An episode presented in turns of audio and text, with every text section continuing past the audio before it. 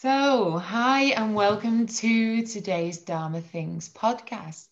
It's our first one. My name is Ms. DeShannon, and with some carefully selected guests, I'm going to be talking about various things that guide us and help us to navigate life, whether they're physically or emotionally related. We'll be sharing knowledge, experiences, little gems of wisdom, and hopefully having some fun along the way, probably going off on a few tangents.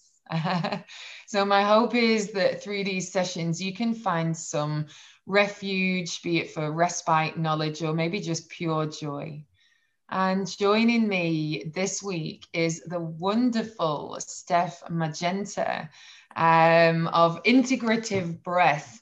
Now, Steph and I met one another quite a long time ago, and I actually did a sweat lodge with Steph and one of her colleagues, John, which was a completely mind-blowing experience. An entire day of creation and meditation, and just a wonderful, wonderful experience that I had with Steph a couple of years ago. So I'll hand over to Steph. Tell us about yourself. Who are you and what do you do? The eternal question, who am I? Well, what I do is I teach breathwork, so I train students in breathwork facilitation. And beyond that, I'm also a licensed body worker, a shamanic practitioner. Oh my gosh, I've journeyed long and hard through many, many different embodiment practices and experiences. I suppose fundamentally in my own path of healing. And now I feel that I am truly, ironically, given the name of your podcast, living my Dharma. Yeah, yeah. So what was your journey that led you to doing this kind of work? Well, briefly, it's really, you know, it's really interesting because I say to the people that I work with now, particularly, for example, in my one-on-one client sessions, people can feel hopeless. They feel as though they're not getting results because maybe they've been working with something for 6 months and nothing feels like it's shifting. And I shared a recent quote from Messi, the footballer, that said, "It took me 17 years and 114 days of hard work to become an overnight success." And I feel like that the message in that is, how do we continue to commit to our healing in spite of sometimes feeling that we're not getting anywhere? Because when I look back, I think, wow, you know, it's well, what is it now? 4 decades of basically healing from serious addictions, you know, kind of drug addictions, and an abusive background, and many, many dysfunctional relationships. But I suppose the addiction was the thing that really catapulted me into having to look at what was being masked. So for a 7-year period, I was deeply lost in drugs and the criminal underworld in a couple of major cities in the UK.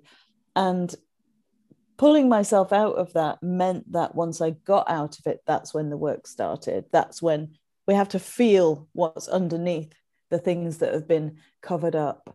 And so my journey started there, really, Ms. And it was nothing to do with breathwork or shamanism at that point. It was very much to do with just finding any kind of simple ways that I could stay afloat.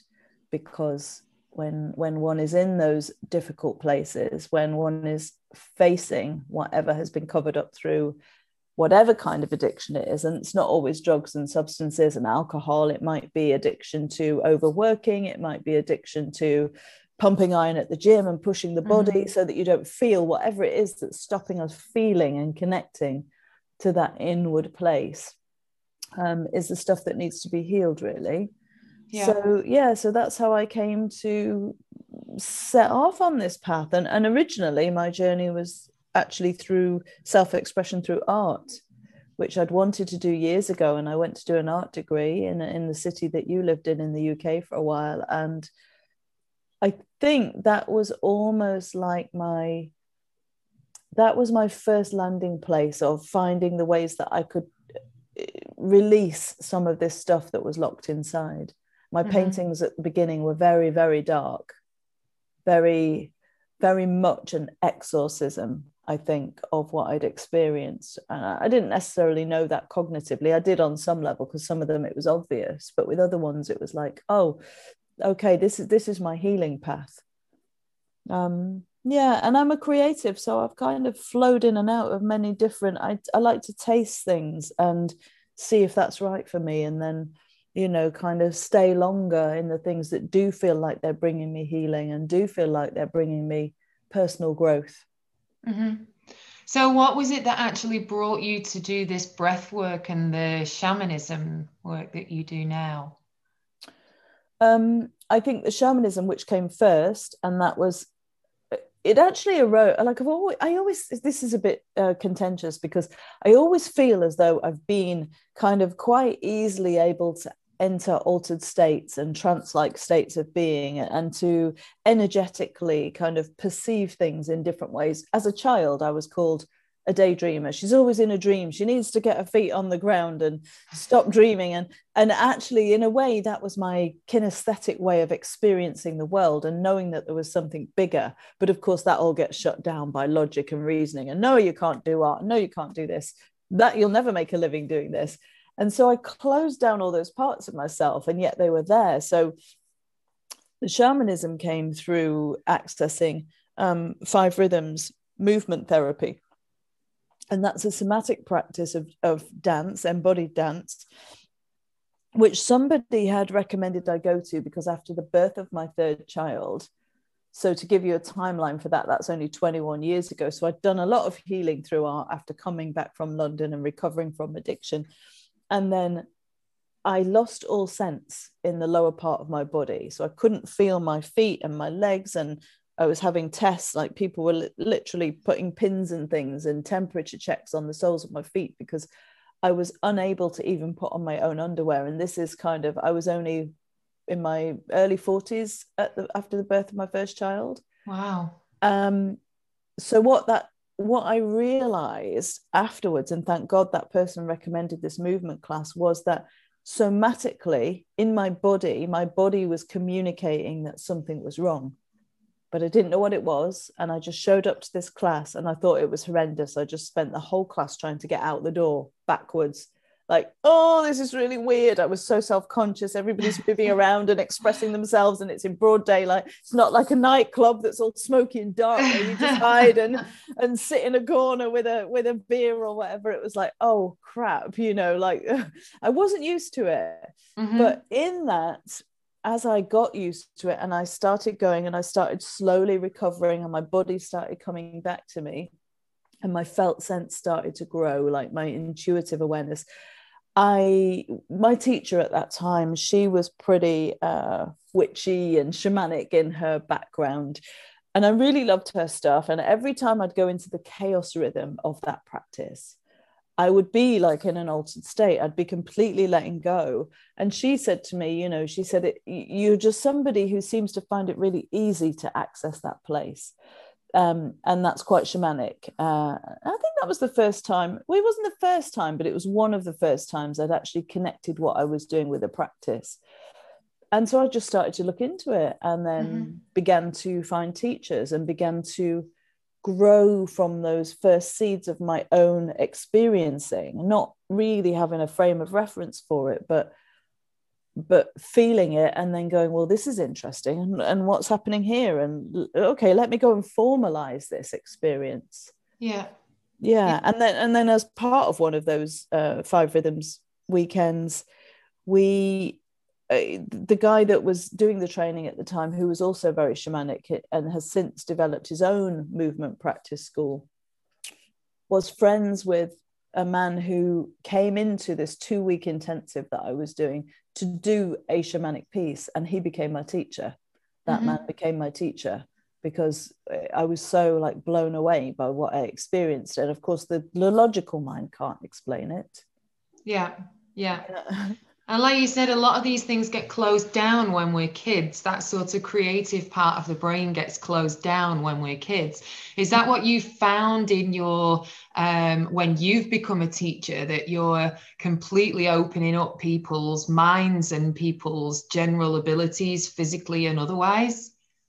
Yeah, I mean, honestly, Ms., this is such a rich conversation, because I feel that the majority of people are walking around with some level or other of trauma. You know, most of us are in fight or flight. Most of us have had some kind of unmet needs as children, or we've just received the programming and beliefs of our caregivers, our parents, our teachers, whoever it was that was responsible for giving us our vision of the world, for creating the beliefs. And so I'm really interested in the neural pathways that get created, in the neuroscience of the work I do, particularly with breath, because I feel that those parts that we then shut down close access to wider ways of perceiving, wider ways of understanding both the world and ourselves within the world. Because I think as human beings, we have incredible capacity for growth, awareness, healing, perception, telepathic communication, all kinds of things that, you know, when you hear people saying, well, I don't know how I knew, but I just knew, or I think about this and then that happened, or that person called me, or it might come through dreams. And so yeah, I kind of feel like I'm intrigued by what in us closes down and how to bring that out. So, you know, our training, for example, I now teach breathwork, and our training, we root it all in a book called The Presence Process, which in itself is pretty shamanic, but it's all about presencing what's there. It's all about authentic living, integral living, coming into the place where we don't have to people please anymore, or we don't have to self-doubt anymore, because we're willing to feel it, to heal it, to express it, to understand it. And then we don't have to keep on creating a world that's full of, you know, smoke and mirrors and illusion, and we can actually have better relationships. We can have good partnerships. We can thrive in our work, instead of just getting up, going to work, going, God, I hate this. I hate what I do, but I don't know how to change it. And, you know, people get stuck. Yeah, yeah, yeah. I think, I mean, we, as yoga teachers, we often hear little bits about breath work and encouraging people to breathe properly. And I think you mentioned this on your website as well, the capacity in people's lungs and how much they use it. People generally only use about 20% of their lung capacity. And I've come across this quite a few times as a teacher. So actually getting people just to basically breathe deeper. So just briefly tell us how this sort of breathing properly, learning how to do different types of breath work works with our nervous system, so we can sort of become more powerful and transform our health and healing just simply through breathing. Another great question. You know, I'm so geeky about the breath and about neuroscience and the brain and the physiology, the biochemistry of the body and how it all links together, which of course links into my background, which is another part of what you know about me, which was in running my own juice bars, and it's in clean nutrition and stuff, because everything is relational. So everything that we think, everything that we have in our environment, everything that we put in our bodies affects our functioning. So the breath is not separate from that. So the reason that I teach basic functional breathing before, because you talked about different techniques and what they mean. And yeah, breathwork is a bit of a trendy buzzword at the moment. What is conscious breathwork? For me, conscious breathwork is any kind of breathing where we're bringing our awareness and our consciousness to that practice. So it could be through pranayama in yoga, for example, and it could be through developing functional breathing. And what I mean by that is breathing in and out through the nose, calming anxiety, grounding the body, releasing depression, doing the things that basically, when we start to understand the physiology of the breath and what happens when we're breathing in and out through the nose, or what happens when we're breathing in and out through the mouth, then we start to understand the effects it's having on our system. So if we're habitually breathing in and out through the mouth on a day-to-day basis, we are lowering our immunity, we're creating more illness and dis-ease.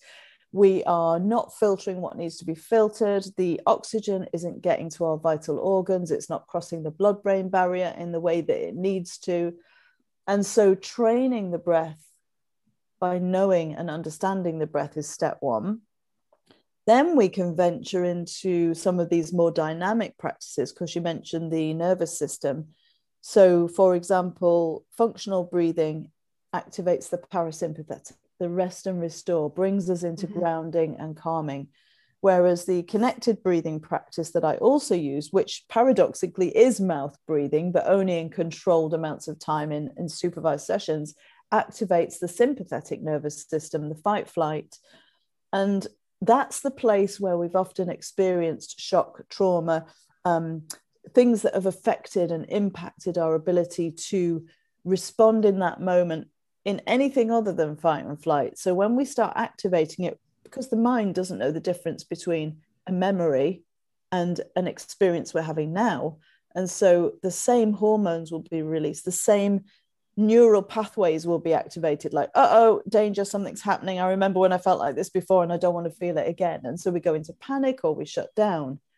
So when you've got this container of supervision with a trained facilitator, and I know we're going to talk about that shortly, you begin to open the possibility to bring healing to those places by taking control again and getting some mastery, but not control in a way that's repressing and suppressing and depressing, control in a way that is opening to heal. So, I mean, it's incredible what you can do just through the breath. Yeah, yeah. And I think a lot of people just don't understand that. There's so many times, like I said, in a yoga class where you just encourage people to stop and take a deep breath, and people don't fully expand the belly, the lung, like you said, just being conscious of taking proper breaths. It's one thing that I constantly work with my boyfriend on doing, to breathe a little deeper. Yeah, and we always hear phrases like this, breath is the bridge which connects life to consciousness. I think I picked this up off your website and probably at other places as well. And a lot of people think about the breath and breath work and think it's going to take them into this deep sort of spiritual place. And you've talked a lot about the science of breath work, these things that people can relate to on an emotional, physical health level. But talking about the other things that you mentioned, sort of collective healing, these shamanic principles, subtle energies, things like that. What are those all about? Well, you know, I really believe that, you know, more and more science has studied epigenetics and understands that things are passed on through our genes, through what our ancestors have experienced, which is in the body, of course. And then, you know, all things are born of, there's two fundamental laws in shamanism. All things are born of woman and do nothing that will harm the children, because it's looking at this, everything that's come from somewhere that's been birthed and everything that is yet to come. Shamanic practice always looks at the 7 generations to come, and any decision that is made in council in consideration of how will this impact the generations to come. And I love that, because we generally don't do that. And so all of these aspects of what we now understand through the combination of things like both shamanism, breath work, the mystery of life, coming into relation with the science of, oh, okay, so we've studied DNA and we've found that there are these parts of ourselves that have been transmitted down a timeline. And this is like family constellations work, you know, where there are things in a family. For example, somebody comes back from war, they've experienced atrocious things. Maybe they've done terrible things because they've been in fight and flight, they've been in survival, or they've been influenced by what's happening around them. And then they can't live with that experience. It's too traumatic, it's PTSD. And so a family unit, for example, will have, oh, you know, granddad's in the room, we don't talk about the war, or, you know, so-and-so's in the room, don't talk about the ex-wife. And so there's this silence that then suddenly grows up around something. And yet there's an intrinsic knowing, like especially in a child who's naturally curious, that, you know, why do I get told off if I mention that? And they start to shut down and they start to not ask questions. Okay. And so these things just keep getting passed on until somebody in the family is willing to feel it and willing to deal with it and willing to heal it. So I suppose, yeah, it is, again, the shamanic aspect is the mystery, and the consciousness aspect and the scientific understanding is the mastery in a way. And I like the idea of merging both of those, you know, mm-hmm. because otherwise, you know, the kind of consciousness without the embodiment or without the science can be a bit, well, you might call it woo woo or fluffy or new agey. And yet being too rooted in the science means that we cut off from consciousness yeah. and potential and the mystery. Yeah, yeah. And I think a lot of people, when they come across the word shamanism or anything shamanic, they always think, like you said, things that are a little woo-woo. And, you know, you're going to get somebody dancing around on an Instagram video and, you know, just shaking the feathers around, and it's going to be something pretty and tribal and stuff like that. And the work that you do is actually incredibly deep. Like you said at the beginning, it comes from a lot of experience of your own. Years of training of your own. And it sounds like it's an incredibly delicate journey to be taking people on, that you need, as a facilitator, as a guide, you need to have an incredibly broad and deep amount of knowledge to be doing this work with people. Mm. Yeah, I mean, I think with shamanism, the issues that I see are one, respecting lineages, respecting where the work comes from, and not appropriating and just taking things from cultures, which we've very much done in the West a lot historically. So finding that delicate balance between really honoring the roots of the teachings and how they're taught. You know, I mean, I've been studying with my teacher. I was studying with the same teacher for many years. I've just started to work with a new woman mentor. But for many years, I was working with a teacher who, there were things he wasn't allowed to teach. And he'd been on his own journey for decades with, you know, the original people that he studied with, who were the Lakota in North America. It was very clear. It's like, yes, you can teach this. No, you cannot teach that, because mm-hmm. it's really respected. Like, what people are accessing is respected. What people are ready to receive or experience is respected. Yeah. Some of the teachings, it's just that they're secret teachings, but others, it's just that people need to be ready, because it is profound work.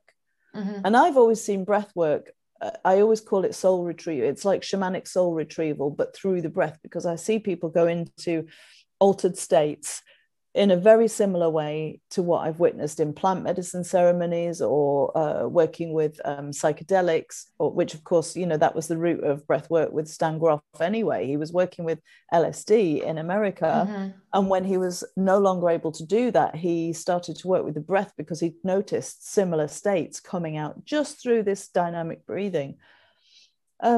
So, yeah, I'm big on this. You know, I find, you know, my teacher doesn't wear robes and feathers and pomp and circumstance. He wears jeans and a T-shirt and a springback cap. And many of his teachers who are still living in the States, who are Indigenous peoples, also dress like that. Maybe they don't when they're in ceremony, mm-hmm. you know, but I think that, I mean, for me, sometimes it's an uncomfortable place. I'm not going to lie. You know, you've been to sweat lodges that I've run. And there are times when I go, you know, as a Western white woman, how comfortable do I feel with this? Mm. And I've really asked myself that question a lot. Yeah, yeah. Is there something else that I should be doing? Should I not be doing that? And then, but then my check-in, as I always go back to my teacher, is this okay? It's like having mentorship and, you know, honorable, integral practice. And then if I get a no, I accept that's a no. Okay, I'm not able to. I've asked my teacher before, you know, somebody's asked me to do this. I'm not quite sure how you feel about it or how I feel about it. Is it okay? Sometimes they'll say yes, and other times they'll say no. Mm, yeah. And it's like we said earlier, I think before we hit record, it's not necessarily about having a qualification, is it? It's about the deep experience and the knowledge and the respect for these practices. So just being able to wave a certificate around and say that you've done a weekend in breathwork training doesn't actually cut the mustard. I actually met someone, I've just been reminded, I met someone a couple of weeks ago who told me that they'd been on a retreat weekend where there was a guy guiding some breathwork session, and he'd read about doing this technique and how to do the technique. I know you're cringing with me just saying this. And he guided this entire room into quite a deep breathwork technique, and obviously provoked responses in people, and then had no idea how to handle those responses that were people were having. And he'd got the certificate. He'd got a little sort of 4-day certificate in doing whatever kind of breathwork, but not the knowledge and the understanding, like you said, of the depth of these practices and the sort of precious nature of these techniques and how they're handed down. Well, and beside the precious nature of the techniques and what's handed down, which you might say is particularly relevant within shamanism, within breathwork or within certain practices, there's a huge, the situation you described, I mean, our student training is 7 months, and through that people are going on a personal process, but also they're getting anatomy and physiology, boundaries, ethics and consent, the psychology of trauma, developmental trauma, how to work with clients in hyper and hypo arousal, and how to know the difference. A huge amount of really important stuff, because as you said, a room can go off and you can re-traumatize people. Yeah. Seriously re-traumatize people. And beside that, there are some serious contraindications in dynamic breathwork practices. For example, if people have pre-existing heart conditions, epilepsy, PTSD, psychosis, because we're affecting the physiology of the body. So when we start to breathe in those dynamic ways, people go, well, I'm just going to do it. And they see it as a reflection of themselves. And I've been guilty of this myself at the beginning of my journey. There's a bit of ego that comes in because the whole room's gone off and you're the person that's gone, drums, whistles, rattles, feathers, blah, blah, blah. Brilliant. Everybody's in process. And now my approach, which has been very humbling for me, is very much less is more. It's like, actually, that's not serving people if they then go into like a deeper level of shock through what's come up, and there's no integration. And that has applied to my shamanic practice, my plant medicine journeys, and now to my breathwork. Integration is so important. Knowledge is so important. So you're right, having a certificate, it doesn't matter actually, it matters more that it's a longer course, but you could say, yes, there are people who've done 7 months who may still not be great facilitators because maybe they haven't done their own inner work to the depth of being able to hold people, but we all find our way through, we find what we need, and there's medicine in every experience when we take responsibility for extracting what that is, even if it's an unpleasant, difficult or challenging experience that we've had with a facilitator who's left us totally high and dry. There is medicine in that if we go, well, why did I put myself in that position? Why did I ignore my own sovereignty? Why did I not ask more questions?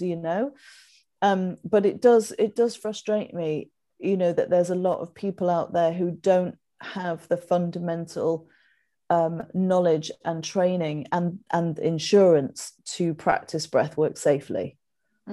So, because there's liability, I've worked in breathwork sessions and I've seen people go into fainting. One person went into a fainting fit as a result of low blood pressure, which is one of the contraindications that they hadn't declared.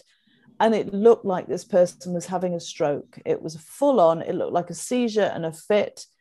And as an experienced body worker, breath worker and teacher, I was able to work with that. And then there was follow up, and I asked for permission and contacted them. I checked in over the next 3 days. I spoke to GPs and physicians, what could have been happening in the body. You don't want somebody who just doesn't really give a shit, who sends somebody home. They get in a car maybe have a crash, maybe hurt themselves, maybe can't deal with what came up, maybe, you know, physically feel dreadful, mentally, emotionally feel dreadful. We are responsible as practitioners. You are, as a yoga practitioner, you know, you're not going to put somebody in a posture that goes way beyond somebody's limits when they're saying, oh, that's really, really hurting. Actually, I'm not sure about this. And you go, rubbish, that's just your resistance. But people do it in breath work. Yeah. I think it's the same as a lot of things these days. You see all these sorts of pseudo psychology things and guidance that goes on the wonderful world of social media, don't you? And a lot of people get grabbed into these things as trends, but they're not actually delivered properly. And it's the same thing in the yoga world. I mean, I've noticed a few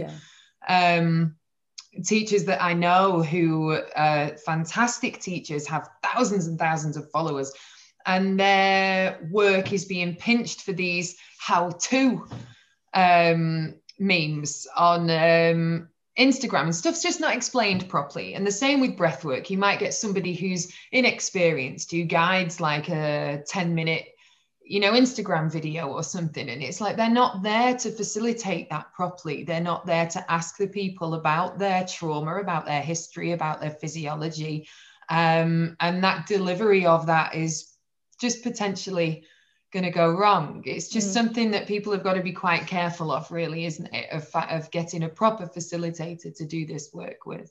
Yeah And you know, there are no governing bodies for breath work at the moment, as there are for psychotherapy and as there might be for other embodiment practices. So there are organizations that you can have membership for, affiliate to. So it really, it's up to the individual schools to have good codes of ethics, thorough training, and to really understand what it means to deliver competent, safe practice in anything that is unregulated. We need to be even more aware of those kind of things, in my opinion. Yeah, it's a lot more than just breathing, right? Exactly. And shamanism is a lot more than, you know, waving a rattle and dancing around in a feathered cloak. You know, yeah, it's exactly. Like, actually, it's the oldest form of healing that there is. You know, really, really, really, you go back to these indigenous lands. And the other thing that is so remarkable for me, that is deeply, deeply humbling, is that these are people, cultures, communities, and tribes that have a deeply respectful, reverential relationship with nature.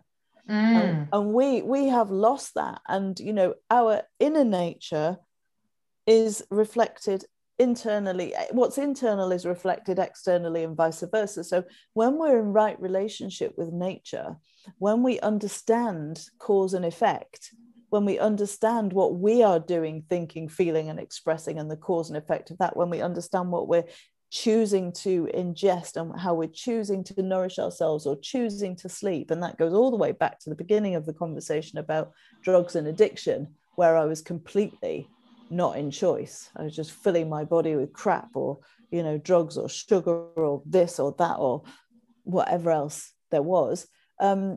Then I consider that I'm not in right relation and I'm not in balance. And, you know, and in my work now, I say we can only reach as far as our roots go deep. You know, if you use the tree as a metaphor, if it's not grounded practice, well informed, and we're really in the body and understanding the body, then going up there into these heady realms of higher consciousness is going to be superficial. Or just that, ungrounded. Yeah. So the next stage of your journey that's coming up, you're doing some work with Thomas Hubel. I've done that piece of work. You've done that?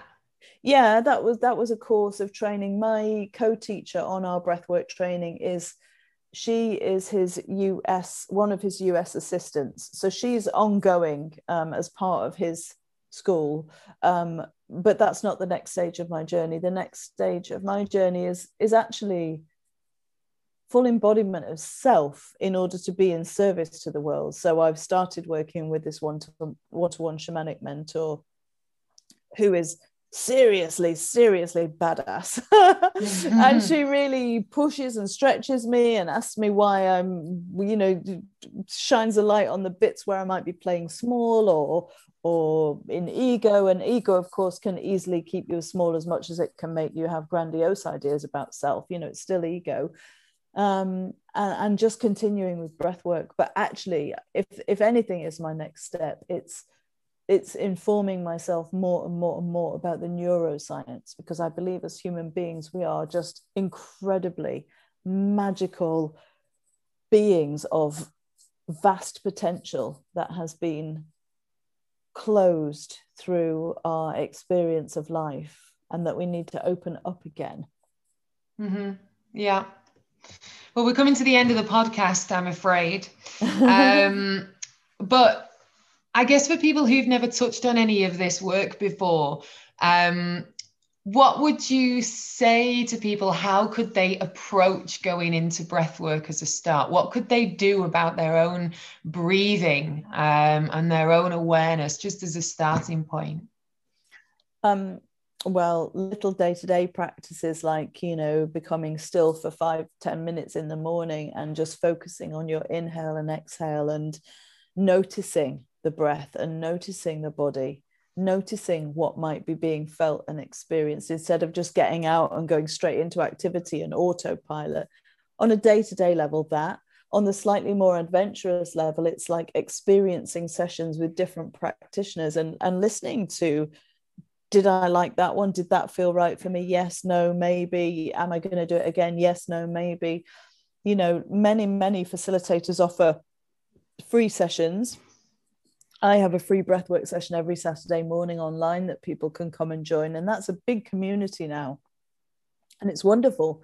And it's about developing practices. And in all of my work, I say to people, you can go to a weekend retreat, you can go to an event, you can have a life-changing experience when you're in an environment that's completely closed, but it's how you apply that when you get back into your world that will integrate it. And that usually requires devotion, dedication, practice, awareness. You know, I sit at my altar every morning and become still and give thanks. I have gratitude, cultivate gratitude. I reflect on my day in the evening and look for the medicine in the teachings that I've experienced. So it's becoming mindful about life, really. Yeah. And there are so many different kinds of breath work. It's really about, explore, trust your instincts. If you think something looks like it's all show and you're watching somebody and you're like, not sure about that, there's probably some truth in it, you know? Yeah. Okay. And I'm going to ask you one closing question. What is your favorite thing about what you do and what you bring to the world? Oh gosh. What I love most of all, especially because after my Saturday sessions in particular, there's sharing time that people can say what they've experienced, and seeing and hearing the breakthroughs that people have, often accompanied by tears, but joyful tears, sometimes sad tears, but the breakthroughs that people have in their life because they suddenly go, oh my God, I didn't even know that was in there, or oh, I've just realized, you know, people joining the dots. And for me, why that inspires and ignites me is because healthy, healed people create a healthy, healed world. And so I feel now, you know, well, I think I'm sure you know, I've just turned 60, and I feel as though I am officially entering into that phase of my life where my greatest desire is to be in service to other people, to bring some kind of, to hold up a light, to be able to just go, hey, you know, I understand it gets really difficult at times, but just keep going. And I love what I do with a passion. And actually, I think that's what's created the abundance for me in the last couple of years, because I'm no longer pursuing the money. I'm pursuing the vision and the goals and the feeling. And therefore, it comes from an authentic and joyful place. Yeah. Yeah. That's fantastic. Thank you so much for those wonderful insights on you and your journey and the importance of this work, but just a lot of things that people can relate to. A lot of aspects of your own life and your own development that everyone can relate to, overcoming those obstacles. Yeah. And hopefully everyone can look into the pointers that you've given. So do look up Steph on her social media and give her a try on a Saturday morning. Thank you so much for your time and expertise. Thank you, Ms. It's been a pleasure. And thank you all for listening to the Dharma Things podcast. Don't forget to give us some love on social media. Spread the word of this superb practice and the techniques that Steph has given us today. And share these conversations that hopefully help guide you through some experiences and new experiences in life. Okay. Thank you for listening. Until next time.